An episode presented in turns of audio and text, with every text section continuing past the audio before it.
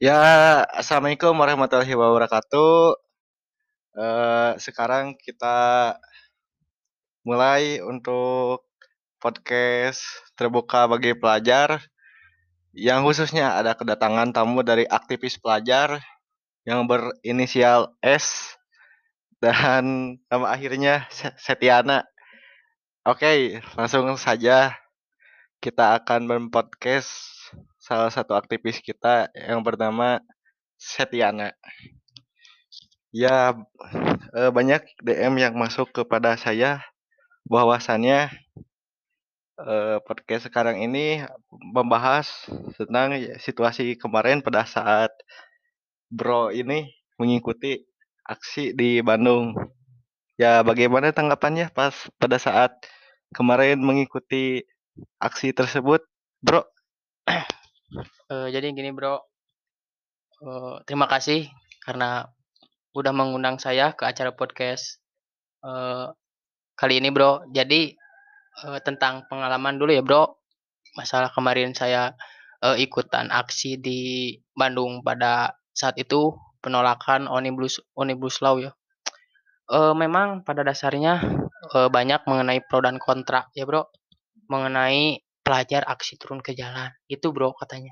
Pelajar mau jangan ikut-ikutan apalah. Pelajar mau khusus belajar di sekolah. Itu mah ada uh, yang menghandle yaitu mahasiswa bro aktivis. Tapi ya kita sebagai pelajar gitu melihat ketidaksesuaian atau ketidakadilan di negeri ini bro ya gimana gitu bro? Ya harus gitu. Harus apa ya harus mengaspirasikan atau menyampaikan dari bentuk aksi nyata saya turun ke jalan gitu bro. Ya itulah pengalaman dari bro aktivis yang telah menyampaikan tadi. Eh, memang ada timbal balik untuk mengikuti hal aksi tersebut bro? Eh, mengenai eh, timbal balik atau feedback bagi diri saya ya bro ketika saya ikutan aksi di Bandung memang pada awalnya emang saya sudah jelas uh, didasarkan oleh uh, ingin mempunyai pengalaman terlebih terhadap permasalahan di negeri ini gitu bro. Jadi feedback bagi saya yaitu untuk melatih mental juga bro, karena pada umumnya pelajar di SMA atau SMK ada yang menyenjang ke perkuliahan ya bro, nanti teman-teman uh, atau kawan-kawan yang mendengarkan pasti akan mengalami mahasiswa gitu, akan merasakan mahasiswa gimana ya bro. Jadi ya pertama ya terlatih mental gitu bro. Jadi tahu uh, seluk beluk atau gimana sih aksi itu gimana sih manfaat dari aksi itu emang banyak pengaruh bagi diri saya sendiri gitu bro. Ya pastinya sebab sama akibat pasti ada kejadiannya. Nah si bro ini mengikuti tersebut ada timbal balik. Kita juga pasti bertanya-tanya bahwa urusannya apa sih sebab ingin mengikuti tersebut? Uh, balik lagi ada pertanyaan yang pertama ya bro, sebab saya mengikuti aksi turun ke, ke jalan emang dilandasi dengan kesadaran bro, karena uh, yang namanya pelajar tidak mencakupi hanya sekolah di menengah gitu bro, SMK, SMA, tapi pelajar semua umum bro ya itu mah balik lagi kesadaran ketika kita melihat ketidakadilan di televisi di media bro. Ketika langsung kita turun ke jalan beda bro gitu bro. Tanggapannya ada yang bilang bahwa ah biasa saja. Terus ada yang bilang apa apa sih ikut ikutan gak terlibat juga. Nah di situ ada kesadaran ada simpati atau ada acuh tak acuh mungkin mungkin bukan memuji diri sendiri mungkin itu terhadap kesadaran saya sendiri gitu mengikuti aksi kali ini memang pelajar juga punya hak gitu untuk menyampaikan aspirasi eh, terhadap itu gitu bro. Ternyata pada dasarnya orang yang belum pernah mengikuti aksi turun ke jalan entar pelajar berganti status jadi mahasiswa jadi belum punya pengalaman apa-apaan gitu. Itu jadi untuk pernyataan tersebut pasti sudah tergambarkan pada kawan-kawan yang mendengar dan itu pun e, pastilah pada saat mengikuti aksi ada image yang tergambar bahwa ah apa-apaan ikut aksi eh, pasti yang tergambar ikut rusuhnya doang. Apakah ikut rusuh begitu, Bro? eh pengalaman saya pada mengikuti aksi kemarin waktu di Bandung, memang ada ya bro, yang namanya kerusuhan. Di mana-mana pun aksi memang ada pasti ada kerusuhan ya bro.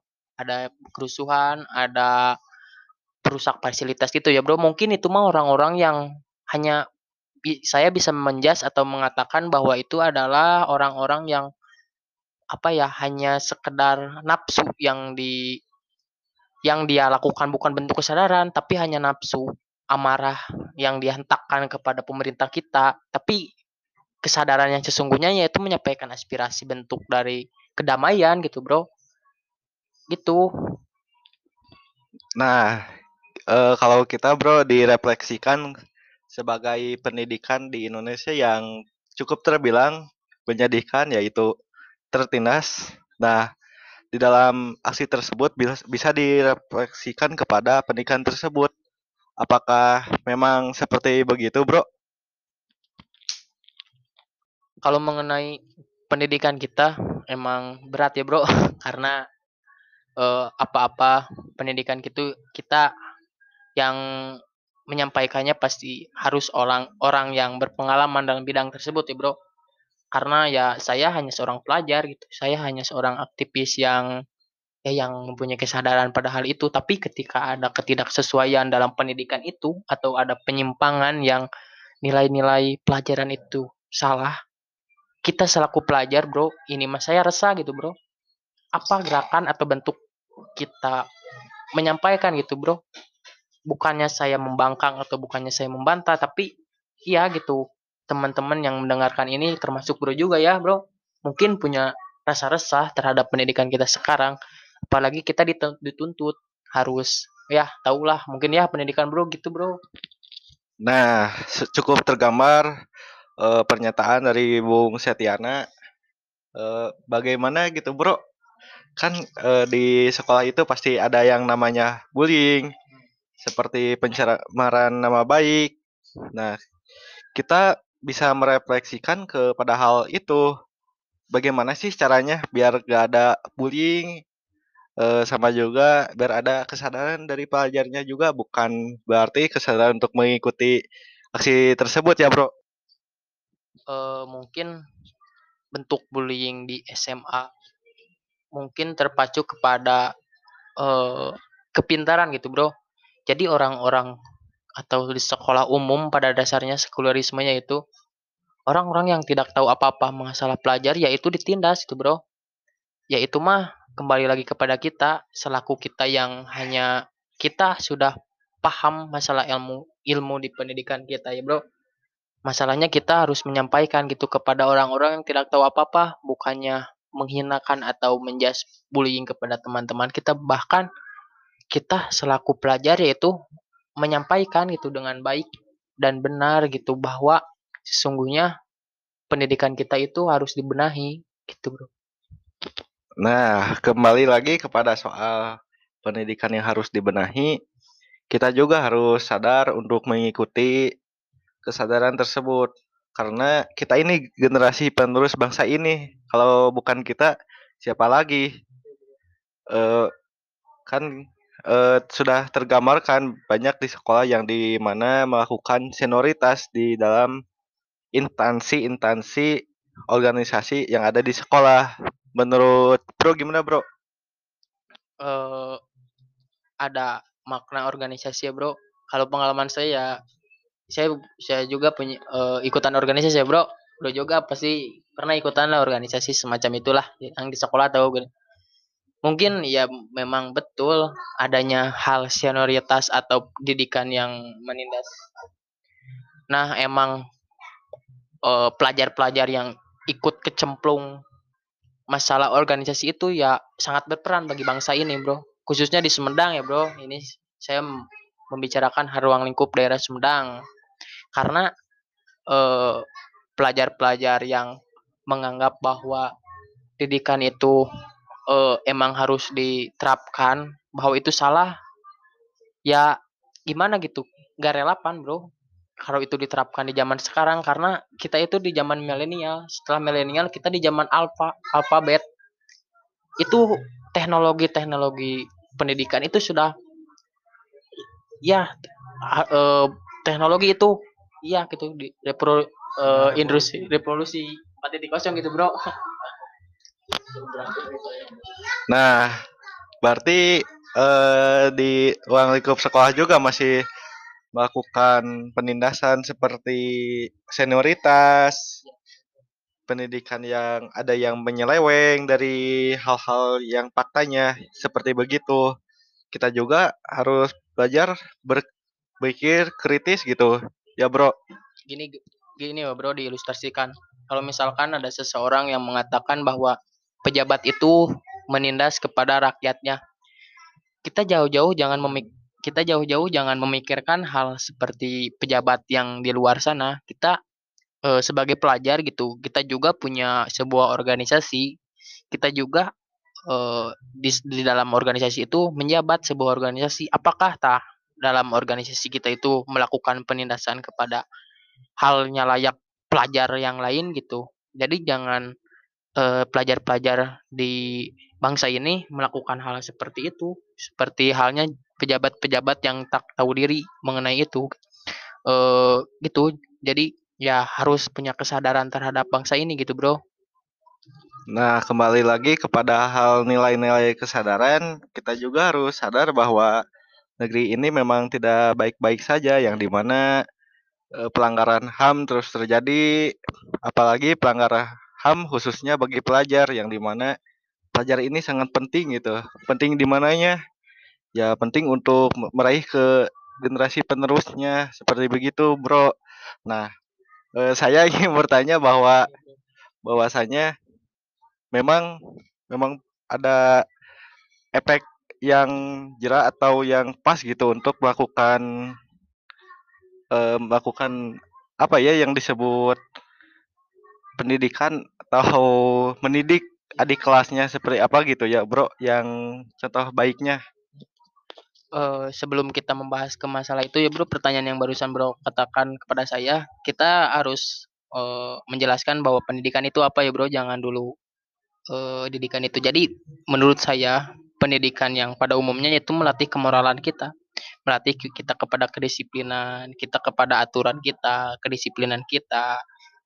Uh, semua itu sudah tertuang dalam aturan masing-masing ya bro. Mungkin semua organisasi punya aturan masing-masing. Tak terlepas dari itu, mungkin organisasi-organisasi melakukan didikan yang kurang apa ya bro uh, ya tadi katakan tidak relevan gitu bro uh, anda pelajar uh, yang punya jabatan tinggi mendidik ke bawah uh, atau adik kelas dengan salah ya itu akan berakibat sangat fatal ke generasi yang akan datang gitu. Karena pada dasarnya mereka punya rasa apa ya dendam gitu bro. Ya bro? Ya bro. Gitu bro. Uh, bagaimana sih cara memperkecil hal tersebut tapi tetap mendidik gitu Bu uh, sama juga bagaimana cara yang relevan untuk mendidik uh, adik-adik kita atau orang lain. Nah, bagaimana, Bro?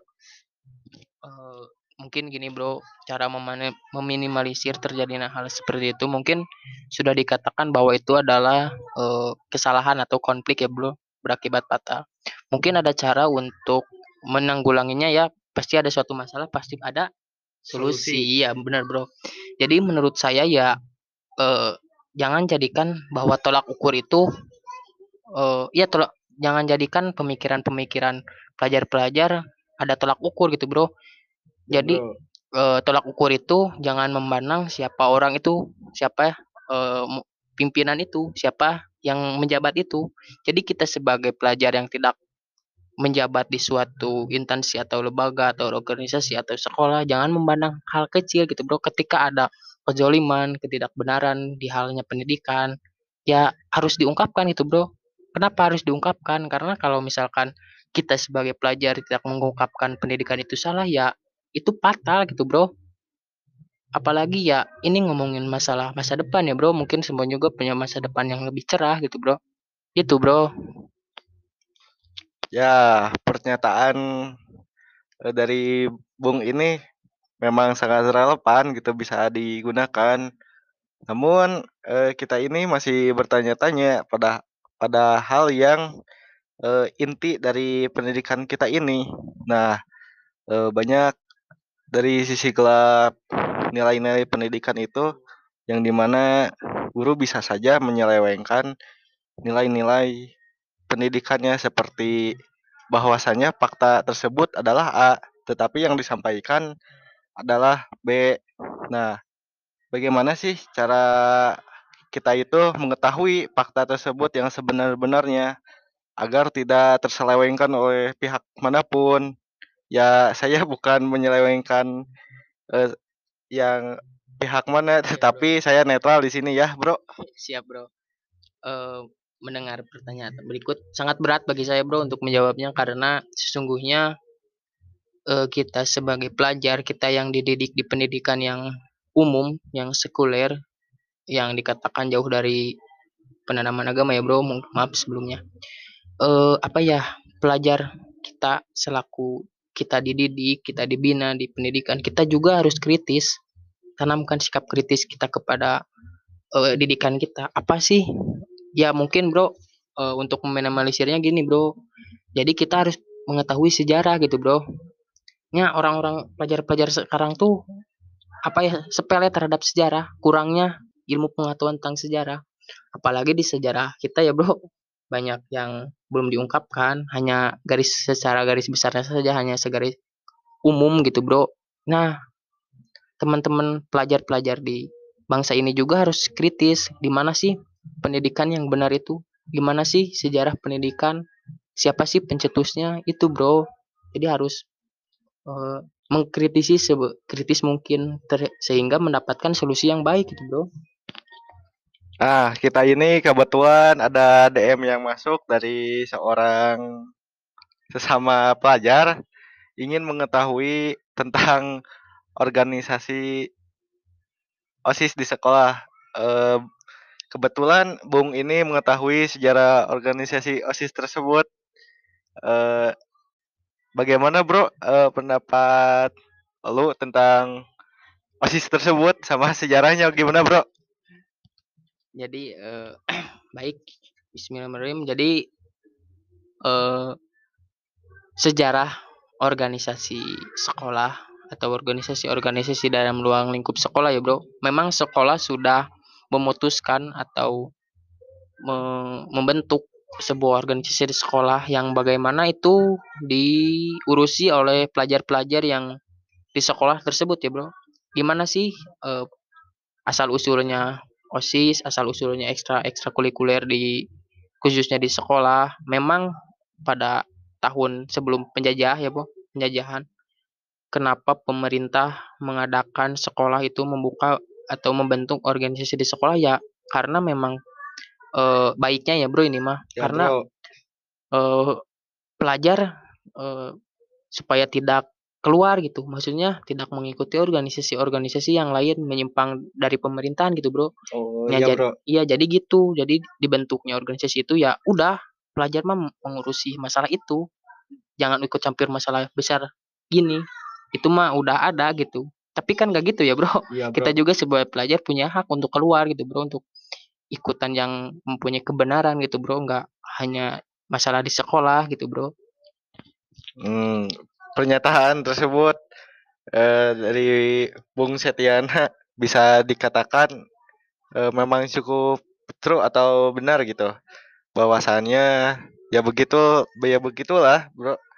Dan dan juga eh, kita ini ingin bertanya kepada Bro ini bahwasannya apakah pelajar sekarang bisa dicukupkan kritis atau enggak, Bro? menarik bro ini pertanyaannya bro. Kalau membahas tentang uh, punya sifat kritis memang semua juga perlu ya bro. Karena uh, apa sih manfaat dari mempunyai sikap kritis ini? Ter fokusnya terhadap organisasi di sekolah atau di pendidikan kita ya uh, pada zaman atau pelajar pada zaman sekarang pelajar-pelajar ya kurang ya bro minim kenapa minim karena ya ke satu mungkin saya bisa mengejas kurangnya mengetahui masalah sejarah, terus kurangnya literasi, Bro. Jadi eh, pelajar-pelajar terdistrak oleh eh, pengaruh-pengaruh dari apa ya? Contoh ya teknologi ya, Bro. Ya, Terus bro. contoh masalah yang tidak harus dipermasalahkan gitu, Bro.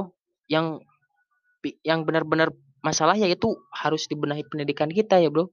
Organisasi kita. Jadi ya punya harus punya sikap kritis bahkan saya pernah membaca dalam buku eh, bukan buku sih ada artikel bukan bro artikel ya mungkin ya bro artikel eh saya membaca sejarah sirah nabi bukan sirah nabi Nabi Ibrahim mungkin tahu sejarah Nabi Ibrahim ya bro tahu. yang belum eh, menemukan Tuhan. Siapa sih? Tuhan gitu. Mana Ya, sih bro. Tuhan? Itu Nabi Ibrahim juga kalau eh, dikaitkan dengan agama itu namanya hujlah. Jadi siapa sih mencari Tuhan? Dikritis matahari bukan. Bulan bukan. Nah kalau kita dire- direfleksikan pada zaman sekarang kita kita itu harus mempunyai apa harus membaca keadaan gitu bro. Harus membaca iya punya sikap kritis. Misalkan gini kok bangsa ini gini? gitu. Ya jadi harus ditapakuran lah. Apa-apa yang disampaikan dalam pendidikan kita ya jangan mengamini segala itu baik gitu. Gitu bro mungkin menurut pengalaman saya. Eh, cukup menarik ya untuk didengar bahwasannya materi eh, tersebut bisa tersampaikan. Nah, eh, berlangsungnya waktu telah hampir selesai. Ya bro, ya ada kata-kata terakhir buat pelajar sekarang atau bisa menyampaikan lewat podcast ini bro? ya mungkin sebelumnya terima kasih kepada Bung Agi eh, Bung Rahmawan tadi pertama sih saya kaget gitu. Sebelumnya saya juga pernah mengikuti podcast di apa ya di Tanjung Sari yaitu Bongsang Pelajar. Tapi mengenai pelajar-pelajar. Tapi ini menarik bro. Terima kasih juga telah mengundang saya. Ini apa ya bukan eh, podcast kali ini bukan cukup sampai di sini bro. Karena ini meng- eh, membahas tentang sejarah. Ini panjang bro ya. Bukan kita belum kita membahas tentang eh, asal usul pendidikan kita sejarah di Indonesia banyak ya bro. Kenapa sih pelajar-pelajar tidak mempunyai kesadaran? Kenapa sih pelajar-pelajar kita ini kurangnya sikap kritis kurangnya gini? Itu harus dikaji lebih lebih lanjut gitu bro. Jadi ya terima kasih. Semoga podcast ini terus berlangsung gitu bro. Pokoknya mah kepada pelajar-pelajar harus mempunyai kesadaran harus mempunyai sikap kritis terhadap yang pendidikan di kita karena eh, andalah yang melakukan eh, perubahan bangsa andalah yang melakukan pencerahan bagi bangsa ini gitu. Kalau bukan pelajar-pelajar ya siapa lagi gitu bro. Gitu bro. Mungkin terima kasih. Nah, kata Bung Bro ini telah menyampaikan pesan terakhirnya yang bisa diamatkan, diamanatkan kepada pendengar sekalian. Ya, untuk itu eh, saya ucapkan terima kasih kepada yang telah mendengar podcast kali ini. Eh, semoga hidup kalian dalam perlawanan siap. Ya. bro bro gini bro kalau misalkan ada yang request boleh ya bro Boleh bro, boleh bro. Eh, kalau mau request bisa DM saya at your close babe. Eh, akhirnya kita waktu sekarang kita akhiri dengan ucapan Alhamdulillah. Amin. Semoga bermanfaat bagi pelajar-pelajar yang masih sadar akan kurangnya pendidikan yang tertindas. Ya. Salam belajar, salam ilustrasi, ngopi, diskusi, aksi. Yo. Assalamualaikum Warahmatullahi wabarakatuh.